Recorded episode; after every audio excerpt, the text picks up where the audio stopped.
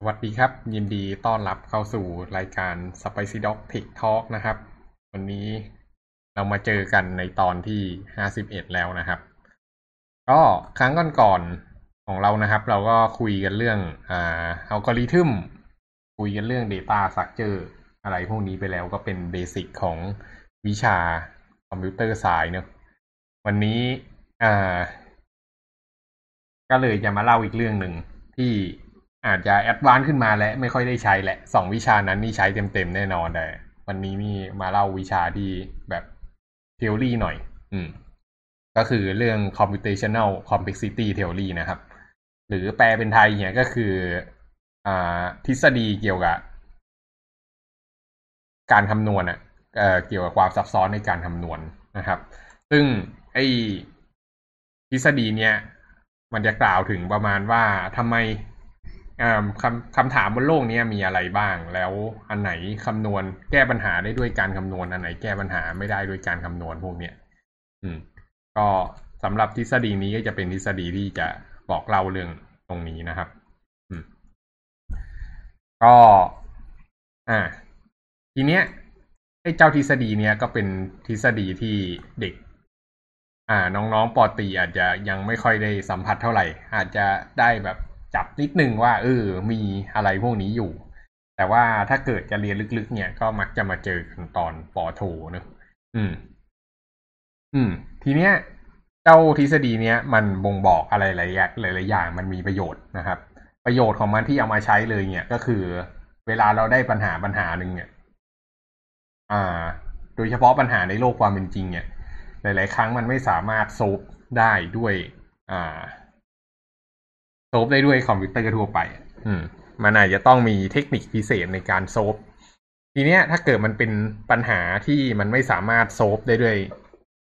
วิธีการปกติเนี่ยเราอาจจะต้องหาช่องทางการพิเศษช่องทางพิเศษในการโซฟตัวอย่างเช่นอาศัยพวกอ่า evolution อ่า algorithm อะไรพวกเนี้ยพวกอ่า จี เอ Genetic Algorithm หรือ Neural Network อะไรพวกนี้คือความเป็นไปได้ในการแก้ปัญหาเนี้ยมันมีเยอะมากเหลือเกินจนกระทั่งคอมพิวเตอร์ปกติมันไม่สามารถเข้าไปประมวลผลแล้วแก้ปัญหามาได้นะครับเราก็เลยอาจจะต้องอาศัยเทคนิคในการประมวลผลอืมก็นั่นแหละครับทีเนี้ยพอเราได้รับปัญหามาปุ๊บเราประเมินว่ามันเป็นแบบไหนเราก็จะได้เลือกได้เลยอ๋อตกลงอันนี้ไปแก้ทางนี้เหอะมันไม่มีทางแก้อีกทางหนึ่งได้แน่นอนอืมแล้วก็มีคำถามหนึ่งคำถามที่อยู่ข้างในนี้ด้วยนะครับที่มีเป็นหนึ่งคำถามของหนึ่งในเจ็ดข้อของโจทย์คณิตศาสตร์ที่ไม่มีใครโซฟได้นะครับไม่รู้เคยได้ยินกันไหม Millennium Prize Problemsเด็กสายแมทเคยได้ยินไหมครับเมลไม่เคยครับอธิบายเขาบอกว่ามันมีโจทย์ปัญหาทางคณิตศาสตร์ที่ไม่สามารถโซฟได้อยู่เจ็ดข้อถ้าเกิดใครโซฟได้จะได้รับรางวัลแบบเป็นล้านเลยอืมครับแล้วก็จนทุกวันนี้ถ้าเข้าใจไม่ผิดคือโดนโซฟไปแล้วข้อหนึ่งหมายความว่ามันยังมีหวังอืมแต่ว่าหนึ่งในข้อนั้นนะเกี่ยวกับวิชาที่กำลังจะเล่าวันนี้อืมก็คือ P เท่ากับ เอ็น พี หรือเปล่าอืมตอนนี้เป็นสิ่งที่ยังไม่มีคนโซฟได้ก็วางคีย์เวิร์ดไม่ให้สงสัยนะครับว่า P เท่ากับ เอ็น พี คืออะไรก็เดี๋ยวจะเล่าให้ฟังทีละตัวเนอะอืมโอเคทีนี้ก็ย้อนกลับมาที่โลกปัจจุบันของเราก่อนนะครับโลกปัจจุบันของเราที่เรากำลังแก้ปัญหาเนี่ยมันก็มีเรื่องcomputation เราอยู่เรากำลังพูดเรื่องคอมพิวเตอร์นะเราจะโซฟปัญหาเราก็โซฟด้วยการคำนวณการคำนวณที่พูดถึงเนี่ยก็คือ computation ซึ่งอาศัยสิ่งสองสิ่งนะครับสิ่งที่หนึ่งก็คือการคำนวณก็คือการบวกลบคูณหารกับอีกสิ่งหนึ่งก็คืออ่า space หรือพื้นที่นั่นเองเพราะฉะนั้นเข้าเรื่องเดิมอีกแล้วก็คือคอมพิวเตอร์มีอยู่สองแค่สองเรื่องเรื่องการคำนวณกับเรื่องพื้นที่อ่าเรื่องวิธีการคำนวณกี่สเต็ปมันก็จะออกมาในเรื่องไทม์เนอะอืมส่วน memory ที่ใช้เท่าไหร่ก็ลงไปในเรื่อง space เพราะฉะนั้นคอมพิวเตอร์เนี่ยก็เป็นเรื่องของ time space เหมือนกันอืม เวลาจะแก้ปัญหาหนึ่งปัญหาเนี่ยแต่ละปัญหามันก็จะมี time space ที่ต้องใช้ที่แตกต่างกันไป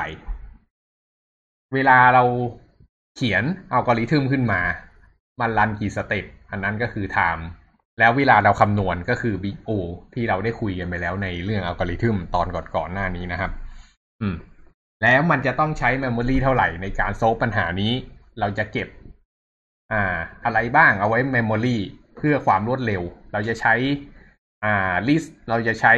tree หรือเราจะใช้อะไรเพื่อแก้ปัญหาอันนี้ก็เป็นเรื่อง memory ก็ถ้าเป็นปัญหาทั่วๆไปที่มันแก้ได้ในโลกคอมพิวเตอร์เนี่ยมันก็จะมักจะใช้ time space แบบไม่ได้มหาศาลมากนะครับแต่ว่าถ้าเกิดเป็นปัญหา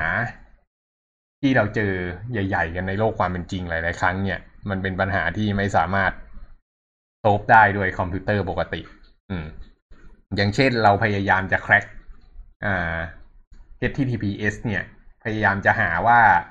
อ่า prime number ขนาดใหญ่สองตัวที่เขาเอามาใช้สร้างคีย์ที่เอาไว้แลกเปลี่ยนข้อมูลด้วยโปรโตคอล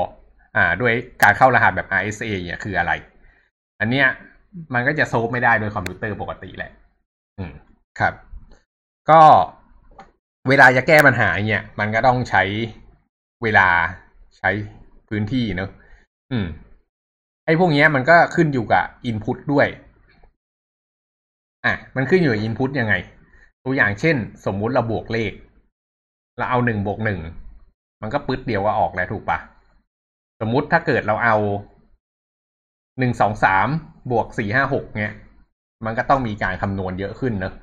เพราะฉะนั้นถ้าเกิดเลขมันสูงขึ้นไปเรื่อยๆเวลาคำนวณเนี่ยมันก็จะเติบโตตามจำนวนหลักที่มันใส่เข้ามานะครับแต่ลองเปลี่ยนจากบวกเป็นคูณดูสิอืมสมมุติเราเอาหนึ่ง สอง สามคูณสี่ ห้า หกเนี่ยคนละเรื่องกันเลยถูกปะอืมทีเนี้ยมันก็กลายเป็นว่าไอ้การคูณเนี่ยมันทำให้อ่าเรียกอะไรอ่ะสเต็ปในการคำนวณมันเยอะ Big O มันใหญ่กว่าอ่าของการบวกเนอะทีนี้มันก็เลยใช้อ่าทรัพยากรในการประมวลผลมากกว่านะครับอืมก็อันเนี้ยก็กลับมาที่เบสิกของเราเมื่อวันนั้นนะครับก็ก่อนจะไปต่อเนี่ยมันก็มีวันนี้ไปลอกวิกิพีเดียมาเลยอืมก็มันก็จะมีโอ เอ็น เอ้ย O โอ ซี หรือ โอ หนึ่ง นะครับอืมอันนี้ก็คือ constant time ที่เราเล่ากันไปแล้ว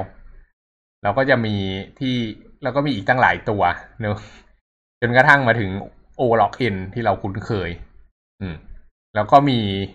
polynomial ของ log n เอออันนี้ก็อาจจะได้เห็นก็คือ log n ยกกำลังอะไรก็ตามนะครับ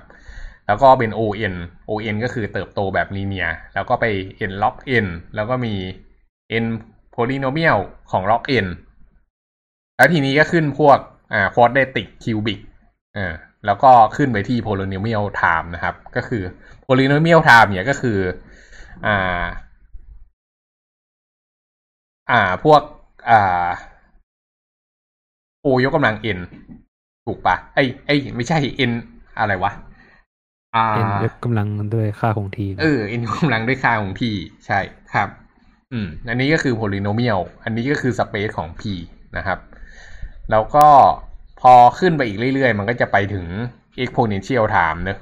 exponential time ก็คือค่าอะไรก็ตามยกกำลังด้วย n อืม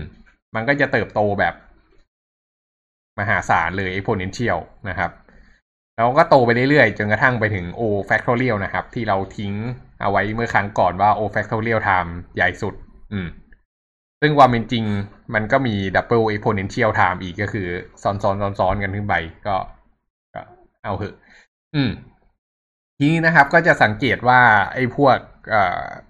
ปัญหาต่างๆเนี่ยเขาก็จะบอกเอาไว้ทางด้านขวานะครับว่ามีอัลกอริทึมอะไรบ้างที่แมชกับอ่าcomplexity class ที่เท่าไหร่เนอะอืมก็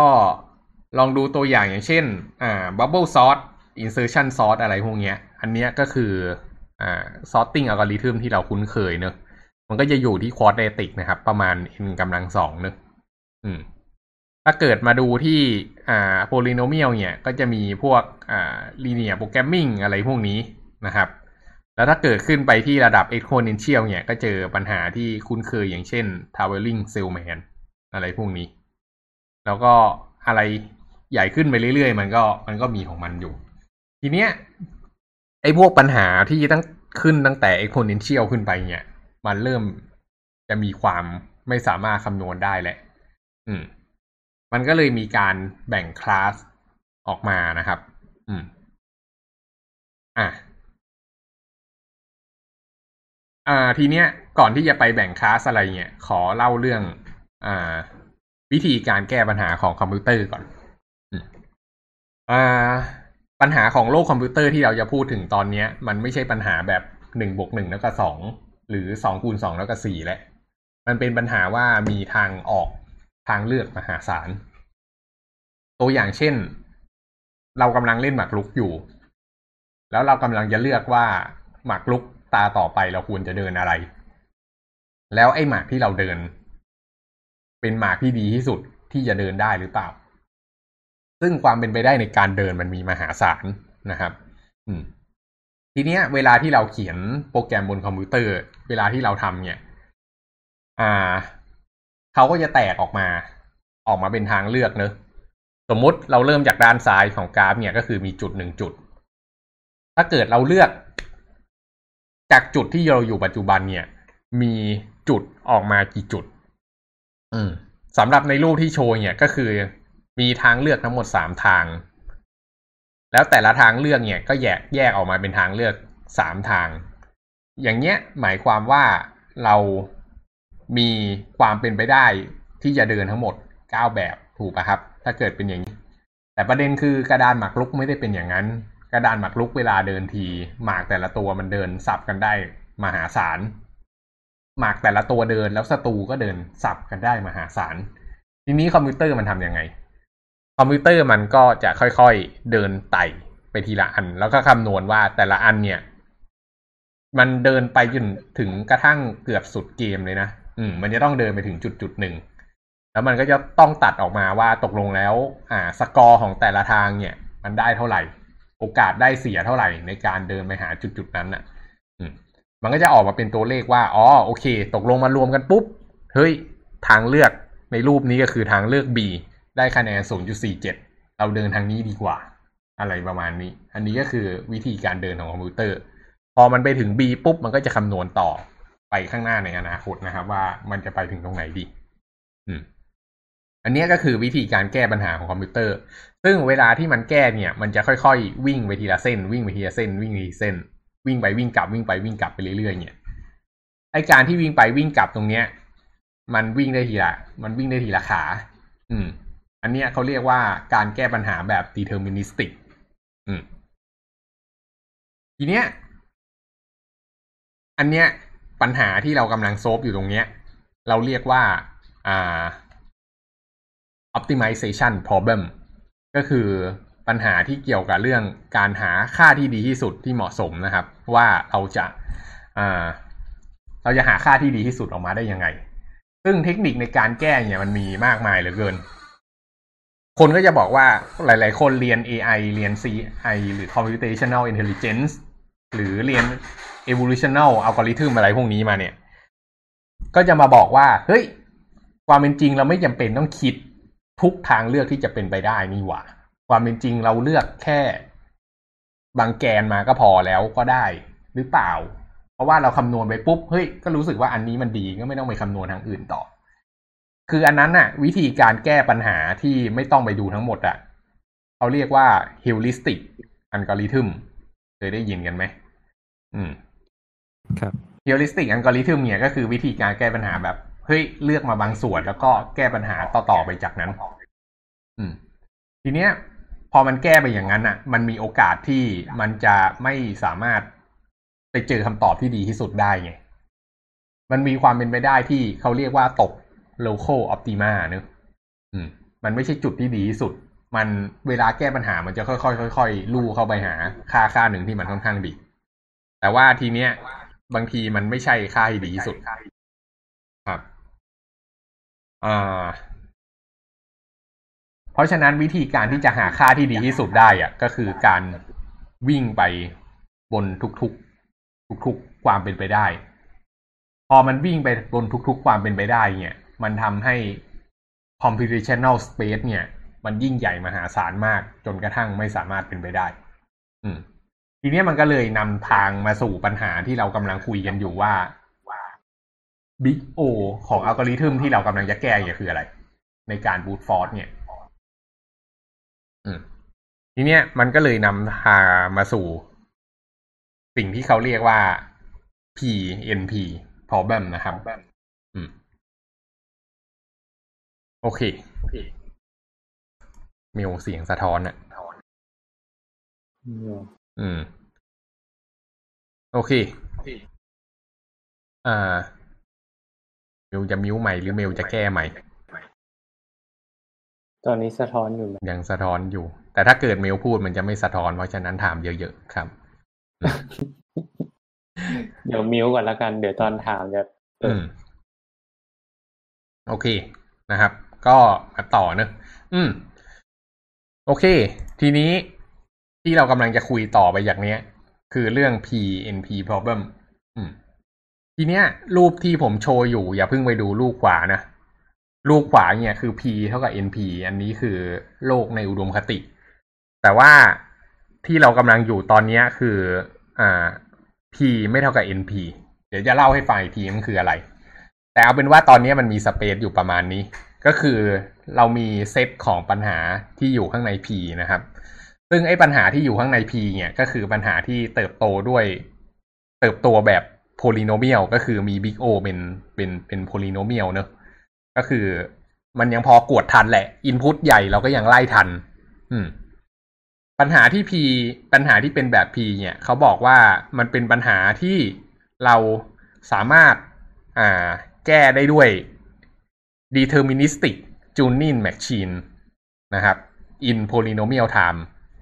นะ deterministic tuning machine คืออะไรเมื่อกี้เล่าคำว่า deterministic ไปแล้วถูกไหมครับก็คือการที่ค่อยๆเข้าไปแก้ทีละอันนะ tuning machine เนี่ยก็คือเครื่องมือที่เอาไว้แก้ปัญหานั่นเองมันก็คือเครื่องมือที่เอาไว้รันอัลกอริทึมได้ซึ่งในในที่เราใช้อยู่เนี่ยก็คืออ่าคอมพิวเตอร์นะครับอืม in polynomial time ก็คือ big O มันยังเป็น polynomial อยู่อืมเพราะฉะนั้นอ่าสรุปก็คือไอ้ P problem เนี่ยก็คือส่วนที่เรายังแก้ได้นั่นเองอืมทีนี้มันก็จะมีเซตของ เอ็น พี problem ต่างๆนะครับซึ่ง เอ็น พี problem เนี่ยเขาบอกว่ามันคืออ่าปัญหาที่มันมันย่อมาจาก non-deterministic tuning machine in polynomial time นะครับมันหมายความว่า non-deterministic ก็คือตรงกันข้ามกับ deterministic เนอะ deterministic แก้ทีละอัน non-deterministic คือแก้เป็นพาราเรียลตัวอย่างเช่นพวกควอนตัมคอมพิวเตอร์อะไรพวกนี้ซึ่งนั่นอุดมคติเนอะแต่ว่า assume ว่ามันมีก่อนควอนตัมคอมพิวเตอร์เนี่ยก็คือแก้ปัญหาแบบ non-deterministic ได้non-deterministic tuning machine in polynomial time นะครับอืมอันเนี้ยก็คือไอ้ machine ตัวเนี้ยมันจะสามารถทำการ optimize ปัญหาแล้วก็แก้ออกมาได้ในอ่าหลายๆ solution พร้อมๆกันใน polynomial time อันเนี้ยยังเป็น เอ็น พี อยู่อืมทีเนี้ย เอ็น พี เนี่ยมันก็มีแยกอีกแต่ว่าสิ่งที่เขาไม่ได้เขียนไว้ข้างในเนี้ยก็คือนอกจากเอ็น พี เอ็น พี complete เอ็น พี hard เนี่ยมันคือ exponential space นะครับก็คือปัญหาที่อยู่นอกเซต เอ็น พี ออกไปอีกก็คือเป็นปัญหาที่ใหญ่ใหญ่แบบใหญ่โคตรๆอย่างเช่น traveling salesman แบบสเกลใหญ่โตอะไรพวกนี้ก็ลองกลับไปดูในไอ้หน้าวิกิเมื่อกี้ที่โชว์ก็จะมีหลายๆตัวเนอะอืมที่มันเป็น exponential time ไอ้พวกข้างล่างพวกเนี้ยก็คืออ่าพวกที่ไม่สามารถแก้ได้แม้กระทั่งมีคอมพิวเตอร์แบบ non-deterministic นะครับอืมโอเคทีเนี้ยมาเข้าถึงอ่าทฤษฎีที่มันเริ่มจะอ่าเป็นเรียกอะไรเข้าที่เข้าทางหน่อยก็แล้วกันอืมลองมาดูก่อนว่า P ใน P class เนี่ยมีอะไรบ้างใน P class นะครับตัวอย่างเช่น sorting problem เนี่ยก็ยังอยู่ใน P class อืมเพราะว่า P ถ้าเกิดเมื่อกี้ที่เราเปิดดูนะครับเรื่องการ sorting ค่าเนี่ยมันก็เป็นแค่ n กำลังสองเนอะก็ถือว่ายังอยู่ใน P หรือการ multiplication รวมไปถึงการอ่าพวกการคูณแมทริกซ์อะไรพวกนี้ก็ยังยังอยู่ข้างใน P อยู่อืมแต่ถ้าเกิดเป็นปัญหาที่มันใหญ่กว่าข้างใน P แล้วตัวอย่างเช่นอ่าการทำ vertical routing นะครับก็คือการจัดสรรว่าสมมติว่าเราเป็นอ่า Curry เงี้ยแล้วก็มีของที่ต้องไปส่งตั้งหลายบ้านใช่ปะคำถามคือจะให้มอเตอร์ไซค์ที่วิ่งส่งของของเราเนี่ยวิ่งไปหาบ้านไหนก่อนถึงจะประหยัดน้ำมันที่สุดในขณะที่เรามีของแบบเป็นร้อยชิ้นให้เขาส่งอ่ะความน่าจะเป็นมันใหญ่มหาศาลเลยว่าจะให้ไปบ้านไหนก่อนกันแน่ถึงจะดีกว่ากันมันก็ต้องทำแผนทงแผนที่อะไรแล้วก็มาซอร์ติ้งเนอะว่าวิ่งไปบ้านนี้ใช้น้ำมันเท่านี้วิ่งไปบ้านนี้ใช้น้ำมันเท่านี้แล้วมันก็จะได้เส้นทางออกมาเปรียบเทียบกันนะครับอันนี้ก็คือปัญหา Traveling Salesman Problem นะปัญหาอีกอันนึงที่ค่อนข้างจะคุ้นเคยกันนะครับก็คือปัญหา Scheduling อ่าตัวอย่างเช่นเอ่อพวกการจัดเวรต่างๆของพยาบาลทั้งในโรงพยาบาลเพราะว่าโรงพยาบาลเนี่ยเขาจะต้องมีพยาบาลคอยประจำอยู่ตลอดเวลาด้วยจำนวนคนที่มากพอนะครับทีเนี้ยก็ต้องมีการสับเปลี่ยนพยาบาลกันมาให้เหมาะสมอันเนี้ยเราจะจับพยาบาลคนไหนมาไว้เมื่อไหร่แล้วควรจะพักเขาเมื่อไหร่อะไรพวกเนี้ยอันนี้ก็เป็น เอ็น พี problem เหมือนกันใน database หลายๆอย่างก็เป็น เอ็น พี problem เช่นการทำ vertex การทำ set อะไรพวกนี้ซึ่งอันเนี้ยมันจะลงในหมวดหมู่ของพวกการทำ combination การทำอ่า polynomial ต่างๆอะไรพวกนี้ไอ้ permutation อืมแล้วก็ปัญหาสุดท้ายนะครับที่จริงๆโดนเริ่มโดนแก้ไปตอนหลังแล้วก็คือการาหา prime number นั่นเองอืม prime number ถ้า prime number คือจำนวนเฉพาะเนอะอืมนี่ก็น่าจะรู้จักอ่า P กับ เอ็น พี กันแล้วนะครับทีนี้เรื่องมันอยู่ที่ตรงนี้เรารู้อยู่แล้วว่าปัญหาที่มันอยู่ในคลาสของ P เนี่ยมันสามารถโซลฟได้ด้วยคอมพิวเตอร์ที่เรามีอยู่ปัจจุบันแต่มันมีปัญหา เอ็น พี บางอย่างเนี่ยที่มันสามารถถูกโซฟอ่ามันสามารถถูกเรียกอะไรอ่ะถูก simplify อ่ะถูกทำให้มันง่ายขึ้นถูก reduce เออมันสามารถถูก reduce ลงมาทำให้มันสามารถโซฟใน P ได้เหมือนกันอืมไอ้เจ้าปัญหาพวกเนี้ยเราเรียกว่า เอ็น พี completeซึ่งเดี๋ยวจะกลับมาวิสิตอีกทีอืมปัญหา เอ็น พี เนี่ยมันจะมีแบ่งอีกมันจะมีอ่าเท่าที่เห็นอยู่ข้างบนเนี้ยมันจะมี เอ็น พี hard อยู่ใช่ป่ะครับแล้วก็จะมี เอ็น พี ธรรมดาในสเปซของ เอ็น พี เนี่ยมันจะบอกประมาณนี้ ปัญหาบางอย่างเนี่ยมันสามารถโซฟมันปัญหาบางอย่างมันโซฟยากแต่มันแต่มันแต่มันอ่าเขาเรียกอะไรวาลิเดตง่ายว่ามันถูกหรือเปล่าอืมตัวอย่างเช่นอะไรตัวอย่างเช่นการเล่นรูบิกอ่ารู้จักรูบิกเนอะที่มันมีสีสีเป็นคิ้วอืมเราก็ต้องสับสับสับสับกันใช่ป่ะการที่อ่าคอมไบเนชันของการสับสีของรูบิกเนี่ยมันมหาศาลเลยถูกไหมครับทีเนี้ยเวลาถ้าเกิดเราจะแบบพลิกทุกความเป็นไปได้เนี่ยมันมันมันเป็น เอ็น พี problem แต่ประเด็นคือวิธีการ validate ว่ามันถูกต้องหรือเปล่ามันง่ายมากก็คือเราดูว่าทุกๆด้านสีมันตรงกันหรืออีกวิธีหนึ่งก็คือไออีกปัญหาหนึ่งที่หลายๆคนน่าจะรู้อยู่แล้วก็คืออ่าเรื่อง sudoku เนอะ sudoku เนี่ยมันก็จะมีเลขปิวตามช่องอยู่แล้วเราก็พยายามทำให้หนึ่งช่องมันครบทุกเลขแล้วก็ตรงทุกแนวด้วยอะไรพวกนี้ทีเนี้ยสิ่งที่เกิดขึ้นกับซูโดกุก็คือไอ้วิธีการจะไปนั่งฟิลแต่ละอันเนี่ยมันต้องทดลองเยอะอืมมันก็เป็น เอ็น พี problem ชนิดหนึ่งแต่เมื่อไหร่ที่มันฟิลครบแล้วอะวิธีการตรวจมันก็แค่นับนับนับนับนับนับก็จบอืมเพราะฉะนั้นไอ้พวก เอ็น พี ธรรมดาเนี่ยไม่ใช่ที่ไม่ใช่ เอ็น พี hard นะครับมันหมายถึง ปัญหาที่สามารถอ่ามันหมายถึงปัญหาที่สามารถอ่า verify validate ความถูกต้องเนี่ยใน P space อืมแล้วมันจะมีปัญหาอีกประเภทหนึ่งที่เขาเรียกว่า เอ็น พี hard ปัญหา เอ็น พี hard เนี่ยเขาบอกว่าโต๊ะก็ยาก validate ก็ยากตัวอย่างเช่นเราอยากจะรู้ว่าหมากที่เราหมากลุกเนี่ยหมากที่เราเดินไปข้างหน้าเนี่ยหนึ่งตาเนี่ยเป็นหมากที่ดีที่สุดหรือเปล่าวิธีการจะ validate ว่ามันเป็นหมากที่ดีหรือเปล่าเราก็ก็คือเราก็ต้องคำนวณความเป็นไปได้เป็นไปได้ทั้งหมดว่าตกลงมันมีความเป็นไปได้อะไรบ้างเนอะแล้วเราก็เอามาเทียบว่าตกลงแล้วมันใช่หรือเปล่าไอ้ที่เราทำอืมอันเนี้ยมันหมายความว่า validate ยากซึ่งอันนี้ก็จะลงกระโกะด้วยตอนหลังเขาก็ช่วงไม่ไม่ไม่ตอนหลังแล้วก็สักพักหลังๆเนี่ยมาเขาก็มาแข่งโกะกันเนอะอืมก็เขียน เอ ไอ ออกมาแข่งโกะกับคนจนกระทั่ง เอ ไอ แม่งทะลุคนไปแหละอืมซึ่งตอนไอ้ปัญหาโกะเนี่ยก็เป็นปัญหาที่สเปซใหญ่มากๆเหมือนกันจริงๆโกะนี่ใหญ่กว่าหมากรุกอีกนะครับก็ก็ไม่อ่าวิธีการ validate ก็ไม่มีวิธีการ validate ที่แน่นอนเหมือนกันส่วนแถมนิดนึงก็คือไอ้ เอ ไอ ที่มันมาแก้แก้โกะเนี่ยอ่าไอ้อัลฟาโกะเนี่ยมันก็ไม่ได้แก้ปัญหาแบบแบบบูตฟอร์สเนอะบูตฟอร์สก็คือแก้ทุกความเป็นไปได้เพราะมันแก้ไม่ได้มันก็ใช้การแก้แบบ เอ ไอ อ่ะก็ใช้อ่าฮิวริสติกอัลกอริทึมไปนะครับอืมทีเนี้ยอ่า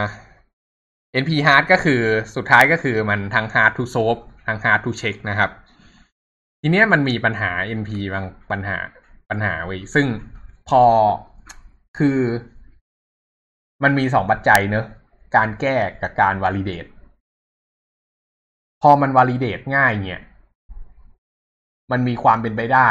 ที่มันจะทำให้การแก้ง่ายขึ้นด้วยอืมคืออย่างน้อยมันก็มีแชนว่าเอออย่างน้อยวิธีที่กูทำมาในการพยายามแก้ปัญหาเนี่ยมันถูกนะอะไรประมาณเนี้ยอืมมันก็เลยเป็นวิธีที่แก้ไอ้ เอ็น พี ธรรมดามันเลยแก้ง่ายกว่า เอ็น พี hard อืมเวลาที่คนจะพัฒนาอัลกอริทึมขึ้นมาแก้เนี่ยก็พัฒนาขึ้นมาเลยแล้วก็ลองมารันดูจับเวลาดูแล้วก็ดูว่าตกลงคำตอบมันถูกหรือเปล่าพอมันทำง่ายอย่างนี้ขึ้นมาปุ๊บมันก็เลยมีความแบบเฮ้ยงั้นเรามาพยายามแก้ปัญหาบางปัญหาที่คนยังไม่มีใครแก้กันดีกว่าอืมแล้วปรากฏว่าก็ดันทะลึ่งแก้สำเร็จอีกต่างหากอืมมันมีปัญหาบางปัญหาที่อ่าถูกแก้สำเร็จออกมาแล้วนะครับอย่างเช่นอ่าฟูเรียทรานส์ฟอร์มอืมฟูเรียทรานส์ฟอร์มความเป็นจริงแล้วอัลกอริทึมมันซับซ้อนมากนะครับแล้วก็แต่เวลาเราจะใช้งานจริงๆเนี่ยมันก็ลดมาเหลือแค่อ่าเวลาเราใช้งานจริงๆเราก็ใช้ฟาสต์ฟูเรียทรานส์ฟอร์มซึ่งมันเป็นอัลกอริทึมเวอร์ชั่นที่ซิมพลิฟายลงมาแล้วก็คำนวณเร็วมากอืมแล้วก็มีหลายๆปัญหาซึ่งไม่ชัวร์เหมือนกันว่ามีอะไรบ้างเนอะอืมไอ้เจ้าปัญหา เอ็น พี พวกเนี้ยที่มันถูกโซฟออกมากลายเป็นปัญหาที่เป็นแค่ P เนี่ยเขาเรียกว่า เอ็น พี complete อืมมันก็เลยจะตรงกับรูปทางด้านขวาก็คือ P เท่ากับ เอ็น พี อืมในโลกความเป็นจริงนะครับตอนนี้ P มันยังไม่เท่ากับ เอ็น พี มันยังมีมีไอ้ เอ็น พี complete อะไรตรงนี้แยกอยู่เนอะอ่าคำถามว่าทำไม P ถึงเท่ากับ เอ็น พี อืมคือตอนนี้สิ่งที่เกิดขึ้นคือมันมีปัญหา เอ็น พี ที่เราพยายาม reduce วิธีการแก้ปัญหาของมันจนเราสามารถแก้ปัญหาด้วย P ได้แล้วเขาบอกว่าหลายๆปัญหาที่มีอยู่ข้างใน เอ็น พี เนี่ยมันมี something in common น่ะมันแชร์ฟีเจอร์อะไรบางอย่างกันอยู่ในปัญหา เอ็น พี ทั้งหลายพวกนี้ครับเพราะฉะนั้นเนี่ยมันมีความเป็นไปได้ว่าเจ้าพวกปัญหา เอ็น พี complete ตรงเนี้ยที่อย่างน้อยเราโซฟได้ด้วยวิไอเราสามารถ validate ได้อย่างรวดเร็วเนี่ยเราจะสามารถอาศัยพลังการ validate ของมันพวกเนี้ยแล้วอาศัย something in common ที่เราเคยแก้จากโจทย์อื่นนะมาโซฟไอ้โจทย์พวกนี้ด้วยเหมือนกันมันเลยมีสมมุติฐานว่าเฮ้ยความเป็นจริงมันควรจะมี คอมโพเนนต์อะไรบางอย่างเป็นก๊อตอัลกอริทึมอะไรบางอย่างเนี่ยที่สามารถ reduce ปัญหา np complete ให้เป็น p ได้ซึ่งถ้าเกิดเรื่องตรงนี้เกิดขึ้นเนี่ยก็จะเป็นการเปลี่ยนแปลงวงการคอมพิวเตอร์อย่างยิ่งใหญ่เลยเพราะว่าโจทย์อีกหลายโจทย์หลายๆโจทย์อะไรเนี่ยมันตกอยู่ในสเปซของ np complete เนอะแล้วถ้าเกิดมัน reduce ด้วยวิธีนั้นได้จริงเนี่ยหมายความว่าคอมพิวเตอร์ปัจจุบันที่เราแก้ปัญหาที่ที่เราใช้กันอยู่เนี่ยมันก็แก้ได้อืมอันนี้เนี่ยก็เลยเป็นอ่าเป็นทฤษฎีที่เขากำลังพยายามโซฟกันอยู่ซึ่งก็โซฟกันมาหลายสิบปีแล้วอืม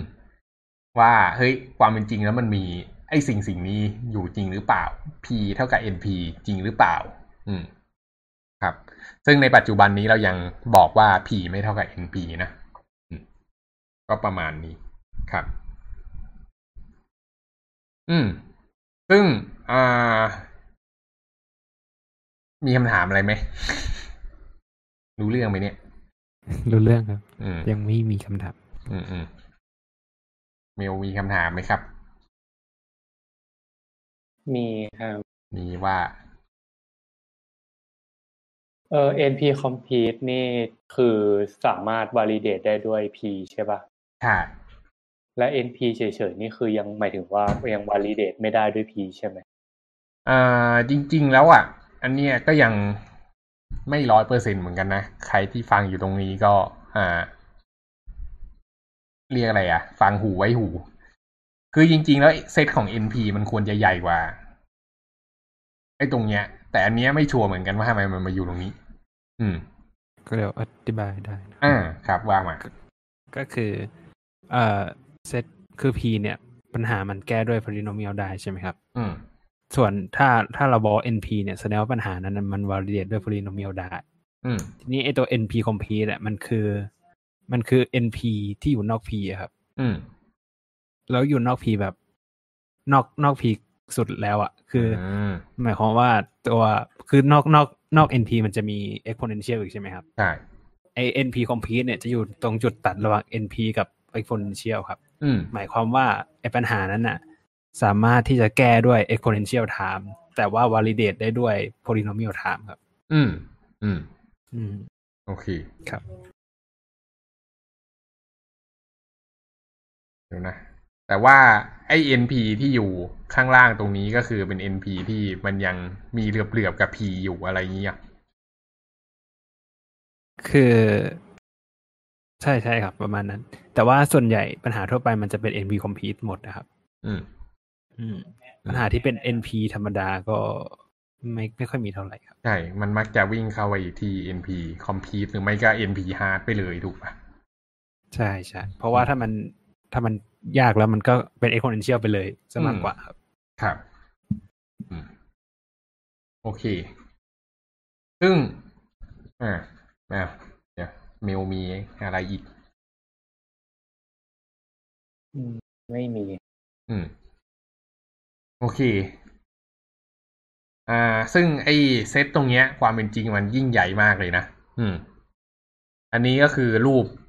ทั้งหมดนะครับที่เป็นก็มี L N L อันนี้คืออะไรวะ L N L ไม่ชัวร์คืออะไรอ่าแต่มันเล็กกว่า P อ่ะไม่รู้มาจากล็อกหรือเปล่านะครับอืม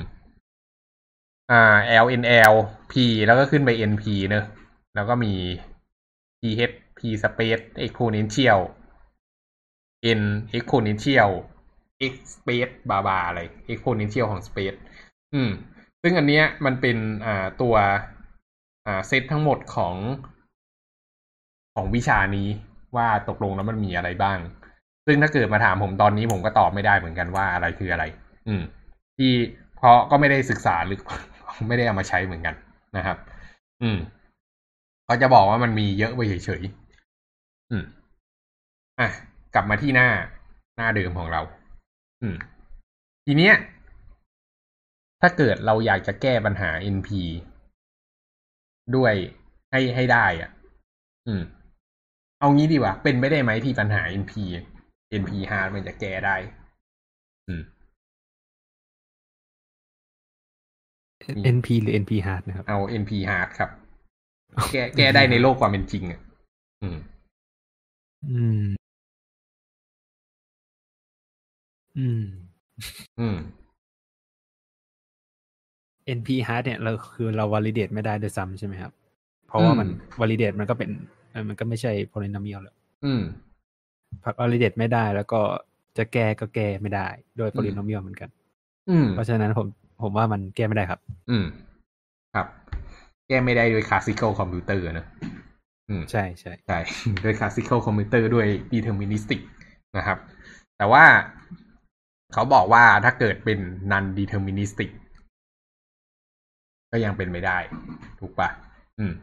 เขาบอกว่าปัญหาที่อยู่ข้างใน เอ็น พี เนี่ยก็คือมันแก้ไม่ได้ด้วย deterministic แต่ว่าอ่าเรียกอะไรอ่ะแต่ว่าถ้าเกิดเป็น non non deterministic เนี่ยมันจะโซฟไอ้มันจะ reduce ตัวเนี้ยลงมาเป็นอ่า resolve ไอ้อะไรวะมา reduce exponential ลงมาเป็น polynomial เนอะอืมซึ่งอุปกรณ์ที่แก้ตรงนั้นได้ก็คือพวกควอนตัมคอมพิวเตอร์อะไรพวกนี้นั่นเองอืมก็สิ่งที่ควอนตัมคอมพิวเตอร์ทำอ่ะก็คือมันสามารถอ่าโซฟปัญหาขนาดใหญ่ที่เป็น exponential อ่าเนี่ยไอ้ optimization ที่มีหลายๆรูทางเนี่ยหลายๆช่องทางให้เลือกเนี่ยโซฟหลายๆโซฟพร้อมๆกันเป็นพาราเรลอืมซึ่งจำนวนคิวบิกข้างในอ่าควอนตัมคอมพิวเตอร์มันก็ improve ขึ้นเรื่อยๆเนอะอีกหน่อยก็คงจะมีเป็นพันเป็นหมื่นเป็นแสนเป็นล้านคิวบิกอ่ะซึ่งถ้าเกิดควอนตัมคอมพิวเตอร์มันวิ่งไปถึงระดับล้านคิวบิกแล้วมันโซฟปัญหาแบบเรียกว่าอะไรอ่ะเป็นระดับหมื่นเป็นระดับหมื่นความน่าจะเป็นขึ้นไปเนี่ยมันหรือว่ามันอาจจะไปไกลมากกว่านั้นได้อีกนะมันก็จะมีความเป็นอ่า non deterministic tuning machine แหละอืมเมื่อนั้นเนี่ยไอ้พวก เอ็น พี ปัญหา เอ็น พี ทั้งหลายเนี่ยโอเคมันอาจนิยามมันอาจจะไม่เปลี่ยนไปแต่มันกลายเป็นว่าขอบเขตความรู้ขอบเขตความสามารถของมนุษย์เนี่ยจะสามารถโซฟปัญหา เอ็น พี ทั้งหลายได้ด้วยอืมมันอาจจะไม่ใช่ทุกปัญหาแต่มันก็คงจะแก้ได้อีกหลายปัญหาเลยแหละนี่ในมุมมองส่วนตัวนะครับแล้วก็อ่าประโยชน์ก็มีเยอะอยู่แล้วเนอะเราก็ทำ optimization ได้ดีแต่ภัยก็มีเยอะเหมือนกันเพราะว่าทุกวันเนี้ยอ่าพวกระบบ security ต่างๆพวกการเข้ารหัสต่างๆของเราเนี่ยก็อาศัยพวก เอ็น พี hard problem พวกเนี้ยในการในการเข้ารหัสข้อมูลเนี่ยอืมแล้วถ้าเกิดมันมีคนมาเบรกวิธีการเข้ารหัสของเราได้เนี่ยมันก็จะมีปัญหาเกิดขึ้นแหละทีเนี้ยอืมก็อ่าถ้าความควอนตัมคอมพิวเตอร์มาแล้วมันสามารถโซลว์ปัญหาได้ตามทฤษฎีจริงๆที่กล่าวออกมาเนี่ยก็จะเกิดความโกลาหลเกิดขึ้นนะครับตอนเนี้ยมันก็เลยเป็นเหตุว่าพวกอ่าเขาเรียกอะไรมหาอำนาจของโลกเนี่ยก็ทุ่มเทงบประมาณมหาศาลไปกับการพัฒนาควอนตัมคอมพิวเตอร์ไม่ว่าจะทั้งอเมริกาทั้งจีนก็พยายามพัฒนาแข่งกันเต็มที่สองศาสตร์นะครับควอนตัมคอมพิวเตอร์กับ เอ ไอ อืมแล้วก็นอกจากที่จะพัฒนาศาสตร์พัฒนาสกิลพวกนี้แล้วเนี่ยก็ยังต้องแอบเก็บข้อมูลที่มีการส่งปัจจุบันกันอยู่อีกต่างหากถึงแม้จะเข้ารหัสฉันก็เก็บเอาไว้ก่อนแล้วเกิดวันไหนควอนตัมคอมพิวเตอร์ของฉันเสร็จเนี่ยฉันก็จะเอาข้อมูลที่เก็บเก็บไว้เนี่ยมาแอบถอดอีกทีนึงก็ยังทันนะครับเพราะฉะนั้นเนี่ยอยากจะบอกว่าข้อมูลความลับใดๆเนี่ยอย่าส่งไปทางอินเทอร์เน็ตเพราะว่าเป็นไปได้ว่าวันนี้อาจจะยังปลอดภัยแต่วันหน้าอาจจะถูกแกะก็ได้นะครับใครชอบโพสต์รูปโป๊ตัวเองขึ้นโซเชียลเน็ตเวิร์กก็ระวังให้ดีครับก็น่าจะประมาณนี้นะครับอืมน้องๆมีคำถามอะไรกันไหมเอ่ยอยากเสริมอะไรไหมครับเดี๋ยวขอเสริมเรื่องการแบบเปลี่ยน เอ็น พี เป็น P อะไรเงี้ยอืมครับเอ่อส่วนใหญ่วิธีการส่วนใหญ่ที่เราคิดกันว่าเราจะเป็น เอ็น พี เป็น P ก็คือเราเปลี่ยนอัลกอริทึมในการจัดการมันใช่ไหมครับครับแต่วิธีมันจะมีวิธีที่ง่ายกว่านั้นครับก็คือเราเปลี่ยนรูปแบบของปัญหาครับอืมมารีดิวรูปแบบของปัญหาลงมาเป็นปัญหาที่เราแบบเราสามารถที่จะแก้ไขได้ด้วยอัลกอริทึมของเราในปัจจุบันเนี่ยอืมอืมอืมเอ่อเอาตัวอย่างแบบโง่ๆเลยนะครับอืมเอ่อสมมติว่าเรามีเรามีไดสตาร์อยู่ในมือเนี่ย อืมไดสตาร์มันเอาไว้หาช็อตอ่าช็อตเต็ดพาร์ทของของเวทเต็ดกราฟใช่ไหมครับอืมสมมติว่าเราต้องการหาช็อตเต็ดพาร์ทของกราฟที่มันไม่มีเวทอ่ะเราจะใช้ไดสตาร์ได้ไหมอย่างเงี้ยเราก็ใส่หนึ่งไว้ทุกอันเงี้ยมันก็ใช้ได้แหละประมาณนั้นนะครับคือเราแก้ปัญหาที่มันเอ่อเราฟอร์มูลเลตรูปแบบของปัญหาใหม่เพื่อให้มันใช้กับอัลกอริทึมที่มันเป็น P ปัจจุบันได้อืมอืมอันนี้เป็นวิธีที่ง่ายที่สุดในการเปลี่ยน เอ็น พี เป็น P ครับครับอืม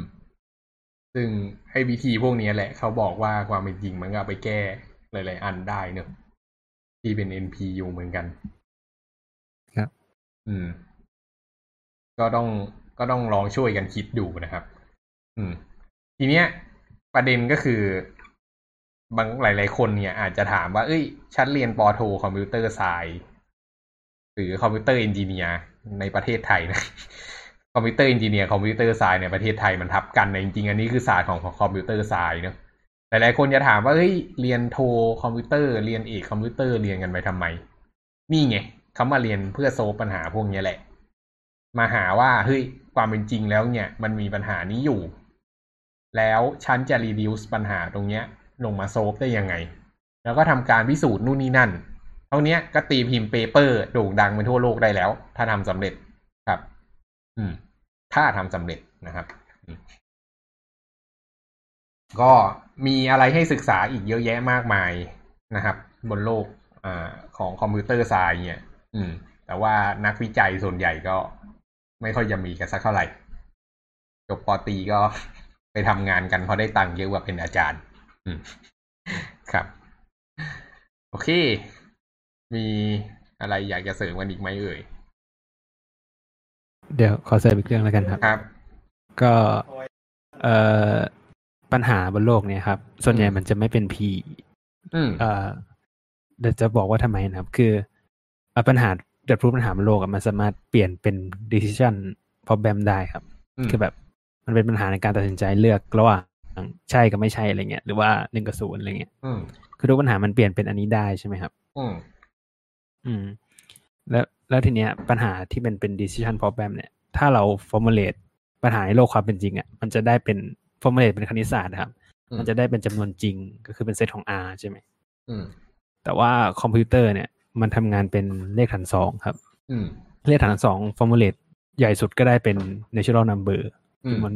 จริงเอ่อจำนวนธรรมชาติครับทีนี้ไอ้เซตของ R มันใหญ่กว่าไอ้ N มันก็เลยเป็นที่มาว่าปัญหาส่วนใหญ่มันคอมพิวเตอร์ณปัจจุบันยังแก้ไม่ได้ครับปัญหาที่เป็นที่เป็นปัญหาบนโลกจริงๆอ่ะนะครับครับเราก็เลยแบบ